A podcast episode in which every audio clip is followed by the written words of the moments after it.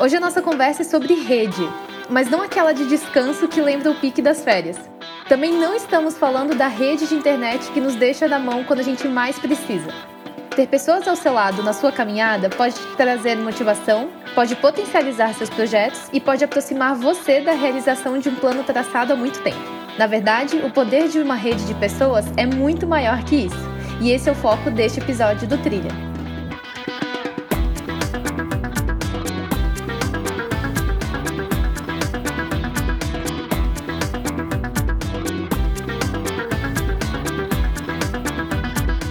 Você já ouviu falar no poder da sua rede? Até um tempo atrás, eu também não tinha ouvido, mas eu posso te dizer que isso muda minha vida diariamente. Acontece que a formação de rede é um dos pilares que sustentam a metodologia dos cursos da Fundação Estudar, que prezam muito pela conexão entre os participantes. A rede também aparece entre um dos valores da Estudar. Gente boa é o nome que a gente dá às pessoas que criam uma relação entre elas de transparência que se juntam a outras pessoas para compartilhar os mesmos valores que possuem. Tudo isso para dizer que a rede é coisa séria para gente e coisa séria também para exercer a liderança e a autoliderança. Por isso, a gente não poderia deixar ela de fora das nossas conversas aqui no Trilha, a jornada de desenvolvimento pessoal da Fundação Estudar em podcast. E para enriquecer não só o conceito, mas para ilustrar como uma rede poderosa de pessoas pode potencializar o seu desenvolvimento e a sua trajetória em direção aos seus objetivos, hoje a gente vai conversar com Gabriel Benarros, que é fundador e CEO da Ingresse e membro da rede de líderes Estudar, e com Félix Siriani, que é consultor de impacto social na Mandala. Gabriel, como é que você descreveria o poder da rede para você? É, eu acho que o principal ponto em relação à rede de pessoas é a gente saber que as grandes invenções, as grandes criações, elas não vêm de indivíduos é, singulares, assim. acho que essa é uma grande... É, é, é, uma grande lenda urbana que a gente tem, principalmente em tecnologia. Se você olha é, as invenções modernas, eles partem de redes, né? É uma coisa que alguém começou do outro lado do mundo, uma ideia que foi depois desenvolvida por uma outra pessoa, executada por um time, transformada em produto por uma empresa e assim por diante. Então, acho que o, o, o papel das redes é viabilizar ideias e tornar elas coisas que, geralmente, que geram realmente valor para a sociedade. E isso não é feito com uma pessoa só, isso depende de muitas pessoas. E como que a sua trajetória e o seu sucesso, especificamente, estão conectados à sua rede? Então acho que assim, falar de sucesso eu gosto de ser bem cauteloso. Eu acho que é, as coisas estão indo bem, mas eu, eu acho que tem muita coisa para aprender e eu com certeza eu tenho mais fracassos do que sucessos, né? É, não lembro quem falou que sucesso é continuar fracassando sem parar, e acho que é essa visão mais, talvez, mais honesta da coisa toda. É, a minha trajetória está muito linkada a isso, né? A, a, empresa que eu fundei, que é a Ingresse, ela é um agregador de pessoas, né? Então a gente é uma plataforma que ajuda as pessoas a encontrarem eventos e vende os ingressos para esses eventos. Então, dá para dizer que ela é completamente baseada em rede, né? Porque eventos são, no final das contas, grandes aglomerações de pessoas com interesses e paixões em comum. Félix, como é que você define o conceito de rede? Para mim, o conceito de rede é conectividade e interatividade entre as pessoas. Eu gosto muito de usar a analogia de uma rede de, de um gol de futebol, para que ele cumpra o objetivo, que é de segurar a bola, as linhas precisam se integrar por meio de nós. E aí, se alguma linha se arrebenta, ele vai se deteriorando né, e ela não segura e deixa de cumprir o seu objetivo. Então, eu acho que a rede serve para isso. A rede de pessoas, de instituições, de movimentos tem como proposta interligar as pessoas, as dores, as alegrias, o conhecimento, a luta, os desafios, e ela tem que ser uma rede de apoio. Então eu acredito também que é uma qualidade importante para o líder ter uma rede de apoio, pensar em ações horizontais, de maneira sistêmica e a partir de uma cooperação. E como é que a sua trajetória se conecta com esse tema? Eu penso que a, que a minha trajetória se conecta de duas maneiras. Primeiro, eu sempre acreditei no trabalho em rede, na cooperação, no compartilhamento com o outro, sobretudo do conhecimento, da solidariedade. E numa outra perspectiva, essa ideia de rede na construção de projeto de vida. Projeto de vida é um tema que eu trabalho há muitos anos já, e as pesquisas têm apontado que as pessoas têm construído projetos de vida é, para si próprio. E a partir daí, nós precisamos pensar em como as instituições, as organizações podem contribuir para que o projeto de vida pense na rede, seja mais coletiva. Então, a partir dessa do meu estudo, da, do meu trabalho, eu penso que faz parte dessa jornada, a minha jornada faz parte desse, desse tema. É, esse conceito de projeto de vida que o Félix acabou de mencionar, você pode aprender um pouquinho mais sobre ele no nosso segundo episódio do Trilha, que foi justamente sobre o que é um projeto de vida e como traçar o seu. Félix, a minha próxima pergunta é quais são os benefícios que se pode tirar uma vez que eu tenho uma rede forte? Ah, eu acredito que um dos maiores benefícios de uma rede forte é saber que você não está sozinho. Como dizia o poeta John Donne, né? Nenhum homem é uma ilha, completo em si próprio. Cada ser humano é uma parte do continente, uma parte de um todo. Então, nós podemos pensar em diferentes ideias de rede. Então, por exemplo, uma rede profissional é aquela que auxilia o desenvolvimento da pessoa e como contribuir para o desenvolvimento profissional, então. Uma rede de solidariedade vai pensar em ações para ajudar o outro. A rede contribui, né, um outro benefício é de superar desafios. Ela pode trazer inúmeras experiências e auxiliar o líder a tomar a melhor decisão. Afinal, nós não sabemos tudo, nosso conhecimento é limitado e ter uma rede forte pode contribuir nesse processo. E eu ainda acho que um outro benefício é de compartilhar sonhos e realizações. Eu acho que isso é um dos benefícios mais necessários, sobretudo nesses tempos, né?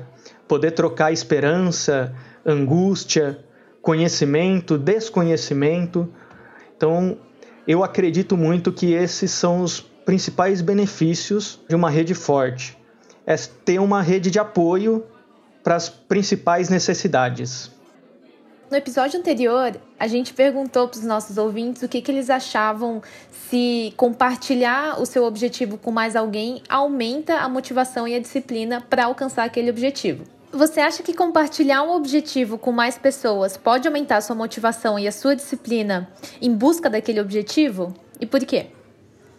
Do, do ponto de vista pessoal, eu acho que isso fortalece a motivação em realizar. Como eu disse anteriormente, a troca de experiências é muito boa. Então, para fa favorecer o caminho e conseguir realizar esse objetivo, a troca de experiência é essencial. Do ponto de vista profissional, compartilhar um objetivo, além de ter mais pessoas buscando realizá-lo, é poder ajudar o outro. Então, quando uma pessoa está desanimada, o outro consegue dar força, ao mesmo tempo que a disciplina é necessária para concretizar as metas, os sonhos, os objetivos. Compartilhar um objetivo com mais pessoas, eu acredito que favorece essa disciplina, né? Quando você está sozinho, você pode relaxar, se desviar, ah, eu vou deixar para depois, vou deixar para depois, vou deixar para depois, e isso vai atrapalhando a realização do sonho. Então, com mais pessoas compartilhando esse objetivo, eu acredito que a gente consiga realizar o sonho de maneira mais rápida e dividir, compartilhar essa conquista. E eu acho que o líder deve compartilhar sim objetivos com as pessoas que estão próximas.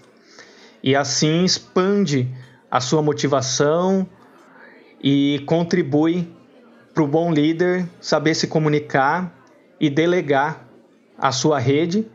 E de maneira especial, quando, quando você compartilha um objetivo com mais pessoas, você também está confiando, né? está compartilhando a confiança com elas. Então acho que isso é muito importante. Quando você compartilha esses objetivos, você tem dois tipos de reação. algumas pessoas vão torcer a seu favor. E aí você angaria é, possíveis colaboradores, pessoas que depois vão trabalhar com você, que vão trocar dicas, que vão te apoiar de algum, alguns jeitos, e se você tiver sorte, até se tornam é, é, é, mentores e torcedores da tua jornada como um todo. E essas, essas relações são muito, muito especiais, é, a mais profunda delas sendo a de sociedade, né, que é uma relação praticamente para a vida toda, aí, tão profunda quanto amizade, casamento, e aí, e aí você é, é, ganha isso. O outro grupo de pessoas, elas torcem contra você. E elas se tornam é, seus rivais, inimigos, concorrentes, competidores. E esses também têm muito valor. É, é, eu acho que todo mundo é, deveria desejar ter bons inimigos, bons adversários. Porque essas pessoas fazem com que você tenha ideias que você não teria sozinho, elas são uma fonte infinita de feedback e críticas de melhoria de forma absolutamente gratuita. E se eles forem, é, é, é, se eles forem adversários éticos, aí você vai ter uma concorrência super saudável que vai beneficiar no final o teu usuário e o mercado como um todo, né? Então, até é, é, citando aí uma coisa que o Senna falou pro Proust, é, numa dessas é, vigas que eles tiveram, ele falou pro Proust, olha, eu sou seu adversário, mas eu não sou seu inimigo. Então, se você conseguir ter essas pessoas que estão competindo com você, mas que ainda se enxergam a, o macro, né, o big picture, eu acho que isso vai ser extremamente saudável. Não estou dizendo para compartilhar aí a fórmula da Coca-Cola, tá? É, eu, eu acho que você deve manter os teus segredos de indústria e os teus segredos de operação é, é, muito próximos de você e das pessoas mais, mais íntimas. Mas compartilhar o que você faz, muito provavelmente tem um impacto muito positivo, desde que você não esteja fazendo isso só para chamar atenção, tá? Então isso é também um ponto importante aí. Não é compartilhar para que as pessoas olhem para você e falem, olha como ele é legal, olha como ele é, cara, bem sucedido. É compartilhar para gerar valor para todo mundo, para informar o que você está fazendo e para trazer aliados para sua causa. Gabriel, você pode contar alguma coisa que você tenha conquistado exatamente por conta da sua rede? É, eu acho que quase tudo, né, passa pela rede. Então, é, vamos lá. Eu é, é a Ingresse nasceu de quando eu estava na faculdade, né? Eu fiz é, é, economia e psicologia lá em Stanford. E eu consegui chegar em Stanford graças, graças à ajuda da Fundação Estudar, né? E, e, e, eu conheci a Fundação Estudar através do escritório de admissões da faculdade. Quem me conectou com o escritório da faculdade foi um primo meu que tinha morado fora e, e estudado nos Estados Unidos.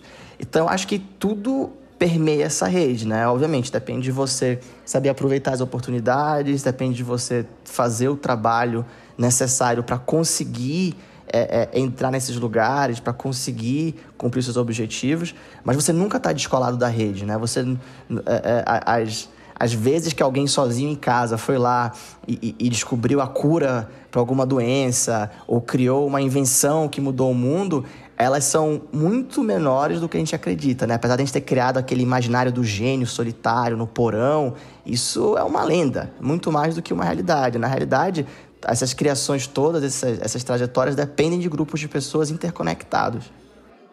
E você tem algum exemplo do contrário? Então, algo que você imagina que não alcançou ou que foi bem mais difícil alcançar por, por estar sozinho, por ter sido esse gênio solitário no porão? Eu nasci é, e cresci em Manaus, que é uma cidade, apesar de grande, que está muito isolada ainda do, do resto do Brasil, né? A gente tem o, o, o privilégio de estar tá no meio da floresta amazônica, né? Que é um, um lugar super especial, né? Uma maravilha da natureza. Mas, ao mesmo tempo, chegar em Manaus é complicado, a logística é complicada, é, do ponto de vista de, de rodovias, é, você simplesmente não consegue chegar lá, então você tem que voar para para Manaus, então a, é, a, cidade acaba sendo quase que uma, uma região à parte assim do Brasil, né? Às vezes eu brinco que eu sou quase brasileiro, que eu sou manauara quase, quase do Brasil. É, estar, estar lá é, e, e, e, por, e, portanto, estar desconectado da rede me, me, me fez, fez com que eu tivesse que me debruçar muito mais sobre o mundo, né? Que eu tivesse que pesquisar muito mais. Lá em Manaus não tinha escola americana, então eu tive que aprender sozinho a estudar para o SAT, para passar no vestibular das faculdades americanas. A gente não tem muitos exemplos de empreendedorismo, de empresários em tecnologia, então eu senti muita necessidade de vir para o Sudeste para encontrar esses role models para me inspirar. Então, é, é, esse é um bom exemplo para mim. É, por um lado, eu tive a sorte de ter uma visão muito diferente, né? E, essa, e, e isso foi o que me permitiu é, é, ser quem eu sou e chegar onde eu cheguei. É, então a gente nunca pode esquecer de onde a gente veio e tem que ser grato por a gente ter ângulos e perspectivas únicas, mas do ponto de vista de rede, a gente é muito desconectado ainda. E isso sim foi um desafio para mim. E para quem está ouvindo o nosso podcast hoje, como é que eu começo a formar a minha própria rede? Olha, eu acredito que, primeiramente, é se despir de todo preconceito e também dos objetivos interesseiros. Quando a gente fala em rede, às vezes as pessoas pensam muito assim: ah, eu vou montar a, re a, a minha rede para eu poder crescer. Então fica muito preso a um crescimento individual, egoísta. É, e a rede é diferente. A pessoa, o líder, ele precisa aprender com o outro, respeitar a opinião, a divergência. Então, primeiro, para começar a formar uma rede, é preciso compreender como eu consigo ajudar o outro e não como o outro consegue me ajudar. Ou seja, quais vantagens eu consigo oferecer para essa rede? A partir das minhas qualidades, como que eu contribuo para ela? E começar a formar a rede, então, é saber se comunicar, é ser honesto, ter uma atitude positiva. E acho que uma outra questão, também para quem está começando, é não se importar muito com a quantidade da sua rede, mas a qualidade dela. É, se uma rede tem muitas pessoas e elas não interagem, então elas não têm serventia. Por sua vez, uma rede com menos contatos, mas que vão interagir, que vão compartilhar, que vão ter troca constantemente, com certeza vai favorecer o desenvolvimento de cada um. E eu acho que do ponto de vista profissional e de liderança também, para formar uma rede é preciso se aparecer, ser notado. Então, a pessoa precisa começar a construir um caminho para que ele se torne referência naquela, naquele assunto, naquela área. E as redes sociais é um espaço excelente para isso. E, Gabriel, na sua opinião, quais são as principais práticas para formar, fortalecer e expandir a própria rede? Ou então, o que, que funcionou para você que você indicaria? Eu acho que a primeira coisa é a gente escolher é, é a gente saber os critérios certos da nossa rede, tá? Muitas vezes a gente forma redes voltadas para a importância das pessoas, o valor econômico, a quantidade de dinheiro que a pessoa tem, um cargo que ela possui. Esses são os critérios errados para montar a sua rede, né? Então, é, é, é, por mais legal que seja ir lá e postar no Instagram a foto com alguém famoso ou alguém reconhecido, isso agrega pouquíssimo para você em termos de valor. A rede na, pra, na qual você investe deve ser formada de pessoas que, um, realmente gostam de você, realmente se importam com você e, e, e, e não de um ponto de vista superficial, mas que é, vão gastar tempo para entender, conhecer você como pessoa e acompanhar você, que tem valores alinhados com os seus e, de preferência, opiniões divergentes das suas. Ou seja, eles com, compartilham da tua bússola ética e moral, mas é, é muito importante que eles tenham é, é, é, formas de ver o mundo conflitantes. E essa tensão criativa é o que gera a maioria das, é, das boas ideias. É, não importa se elas são famosas ou não, não importa se elas são ricas ou não, é, buscar conteúdo nessas pessoas. Então, três é a profundidade do conteúdo. Eu acho que a gente está entrando numa época onde a gente está cada vez mais superficial em termos de conteúdo. Então, é mais importante do que nunca é, é, é realmente ouvir o que as pessoas têm a dizer e parar de ler é, as, as, as manchetes das notícias do, do, do, WhatsApp, né? Cara, deixa eu ver realmente o que a pessoa está dizendo, o que, que ela escreveu, qual a opinião dela e se é embasado ou não. É, eu acho que a rede tem que ter pessoas que nos fazem sentir bem. É uma coisa que pouca gente fala, mas por mais talentoso que alguém seja, é, é ou, ou, mais é, tecnicamente brilhante, a gente tem que se perguntar: é legal trabalhar com essa pessoa? Essa pessoa me faz sentir bem? Essa pessoa é uma pessoa que, com quem eu vou olhar para trás e, e, agradecer que eu passei todas aquelas horas longe da minha família, longe da, pô, da minha casa, né? A gente mora no nosso trabalho praticamente. Então, é muito importante escolher gente que te, que te nutre bem é, é, é, e que no final do dia você fala, pô, que bom, que sorte que eu tenho de estar aqui 5, 6 horas seguidas tentando resolver esse problema quase que insolúvel na companhia dessa pessoa. É, e aí, por último, acho que é, é, eu acho que é bom ter gente positiva, é, bom humor, gente que olha o mundo com otimismo.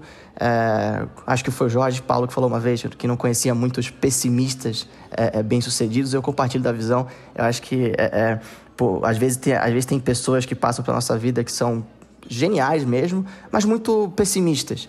É, e eu acho que tem que ter cuidado com gente que, que acha que, que, que as coisas vão tender para o lado errado. Muitas vezes elas tendem mesmo, mas não é por isso que elas vão acontecer de novo. E acho que a gente tem mais chance de criar coisas legais se a gente olhar o mundo de uma maneira positiva.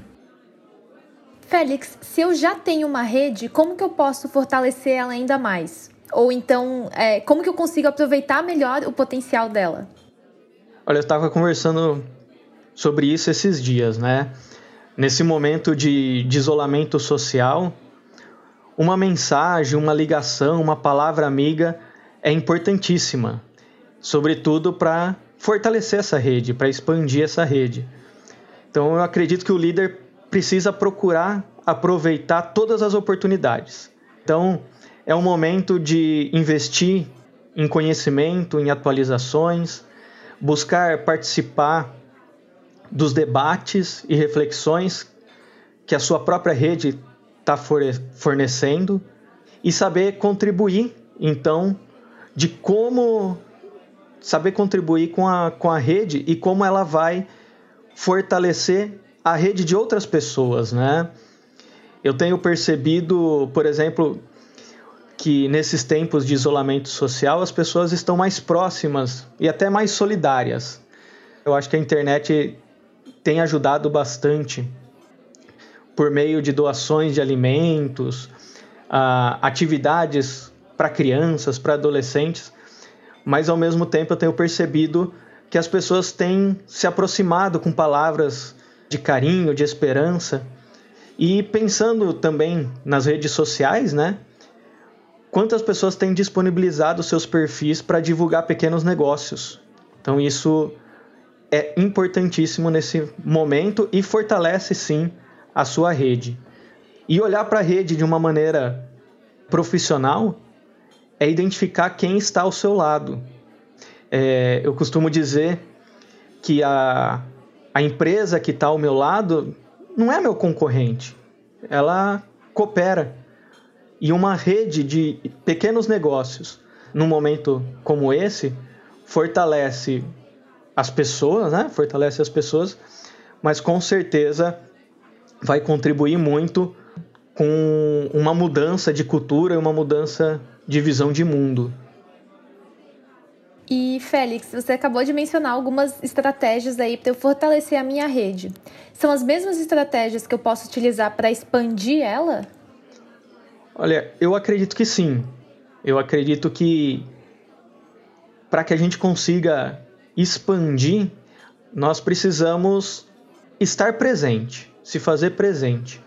Então, no, no empreendedorismo, nós chamamos isso de oceano azul. Então, de que maneira que a, eu posso cooperar com a minha rede.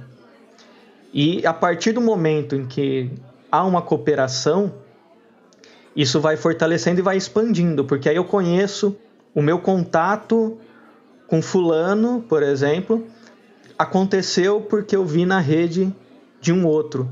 E as próprias redes começam a se interligar e dessa maneira se expandir. Qual conteúdo você indica para quem quer se aprofundar mais nesse tema?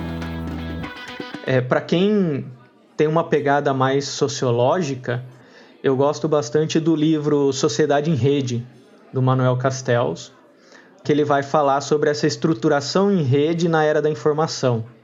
E tem um, um outro livro que chama Redes de Proteção Social. Isso vai ser tratado, vai tratar da rede de proteção na área da assistência social. Então é um livro bem bacana do, da Associação Fazendo História e do NECA, que é a Associação de Pesquisadores sobre a Criança e o Adolescente. É, tem um livro que eu gosto muito, escrito pelo Isaac Walterson, que foi o cara que fez a biografia do Steve Jobs e do Ben Franklin. O livro chama Innovators é, e, e essencialmente é uma história da evolução da internet é, é, desde o nascimento de, da linguagem de programação. Então ele, ele, começa lá atrás com a Ada Lovelace, que foi a primeira mulher a pensar é, é, é, em linguagem de programação, né? a primeira pessoa a, a, a ter a ideia de linguagem programática, né? não natural e vai até a criação da Wikipedia com Jimmy Wales, até a idade moderna da internet. E, e, e, e, tem tudo a ver com o nosso assunto aqui, porque o livro mostra mais do que nunca como essas invenções dependeram de vários, é, entre aspas, gênios aí, né? É, é, se você perguntar assim, quem inventou o computador, você vai ver que não tem uma resposta é, é, única para isso. Você vai ver que vai ter um cara que criou é, é, é, a linguagem de programação, teve outro cara que começou a, a fazer um computador mais analógico, é, é, aí teve um outro cara que teve uma ideia de não sei o que, que foi para uma empresa chamada Bell Labs, que criou esse computador de forma mais escalável. Então você vai ter cinco, seis grupos diferentes que criaram o que a gente hoje chama de computador e que foi, depois foi popularizado aí é, pela Microsoft e, e, e, e depois a Apple, né? Então é, mais do que nunca nesse livro, fica super claro aí a, a, interconectividade dessas pessoas e como essas grandes invenções não partem de uma pessoa só, mas sim do poder dessas redes. E que dica você deixaria para os nossos ouvintes que estão nessa jornada de desenvolvimento pessoal através do Trilha? Eu diria a eles que não lessem notícias de WhatsApp, que se aprofundassem em todos os conteúdos e que tratassem é, consumo de conteúdo da mesma forma que você trata consumo de comida. É, é, hoje a gente tem uma preocupação maior é, sobre o que a gente está ingerindo, né? De onde vem, quem faz, se é nutritivo ou não, se é orgânico ou não. A gente precisa tratar consumo de conteúdo da mesma forma. A gente tem que verificar de onde vem as fontes, pesquisar o que a gente está consumindo e saber que a gente tem espaço limitado para absorver um monte de notícias. Principalmente agora, né? Eu acho que mais do que nunca é importante a gente se encher de notícias que têm profundidade e que têm valor para gente. A minha dica vai também de encontro com, com o tema, né? É buscar conhecer a sua rede, buscar conhecer o seu potencial e compartilhar seus sonhos e objetivos. É se autoconhecer e conhecer o contexto social, econômico e cultural onde está inserido. E dessa maneira sair dessa zona de conforto que muitas vezes a gente se encontra. E quem sabe, por meio de metas e objetivos, rever o próprio projeto de vida, o próprio propósito de vida. E eu acredito então que colocar isso no papel, mais do que uma ferramenta, é, é buscar conhecer e integrar a sua própria jornada de desenvolvimento pessoal. Eu gostaria de agradecer aos nossos convidados, Gabriel e Félix, que abriram um espacinho na sua agenda para conversarem com a gente, mesmo nesse contexto caótico de quarentena, ilustrando e explicando tão bem o poder da rede com as suas próprias histórias. Esse foi mais um episódio do Trilha, a jornada de desenvolvimento pessoal da Fundação Estudar em podcast. Como sempre, não esquece que o resto dela está disponível para você no portal Na Prática. Eu quero agradecer também a Súria Barbosa, que dividiu comigo o desenvolvimento do episódio de hoje, e o Pedro Rodante, que é o nome por trás da edição e da sonoplastia do Trilha. Até o próximo episódio!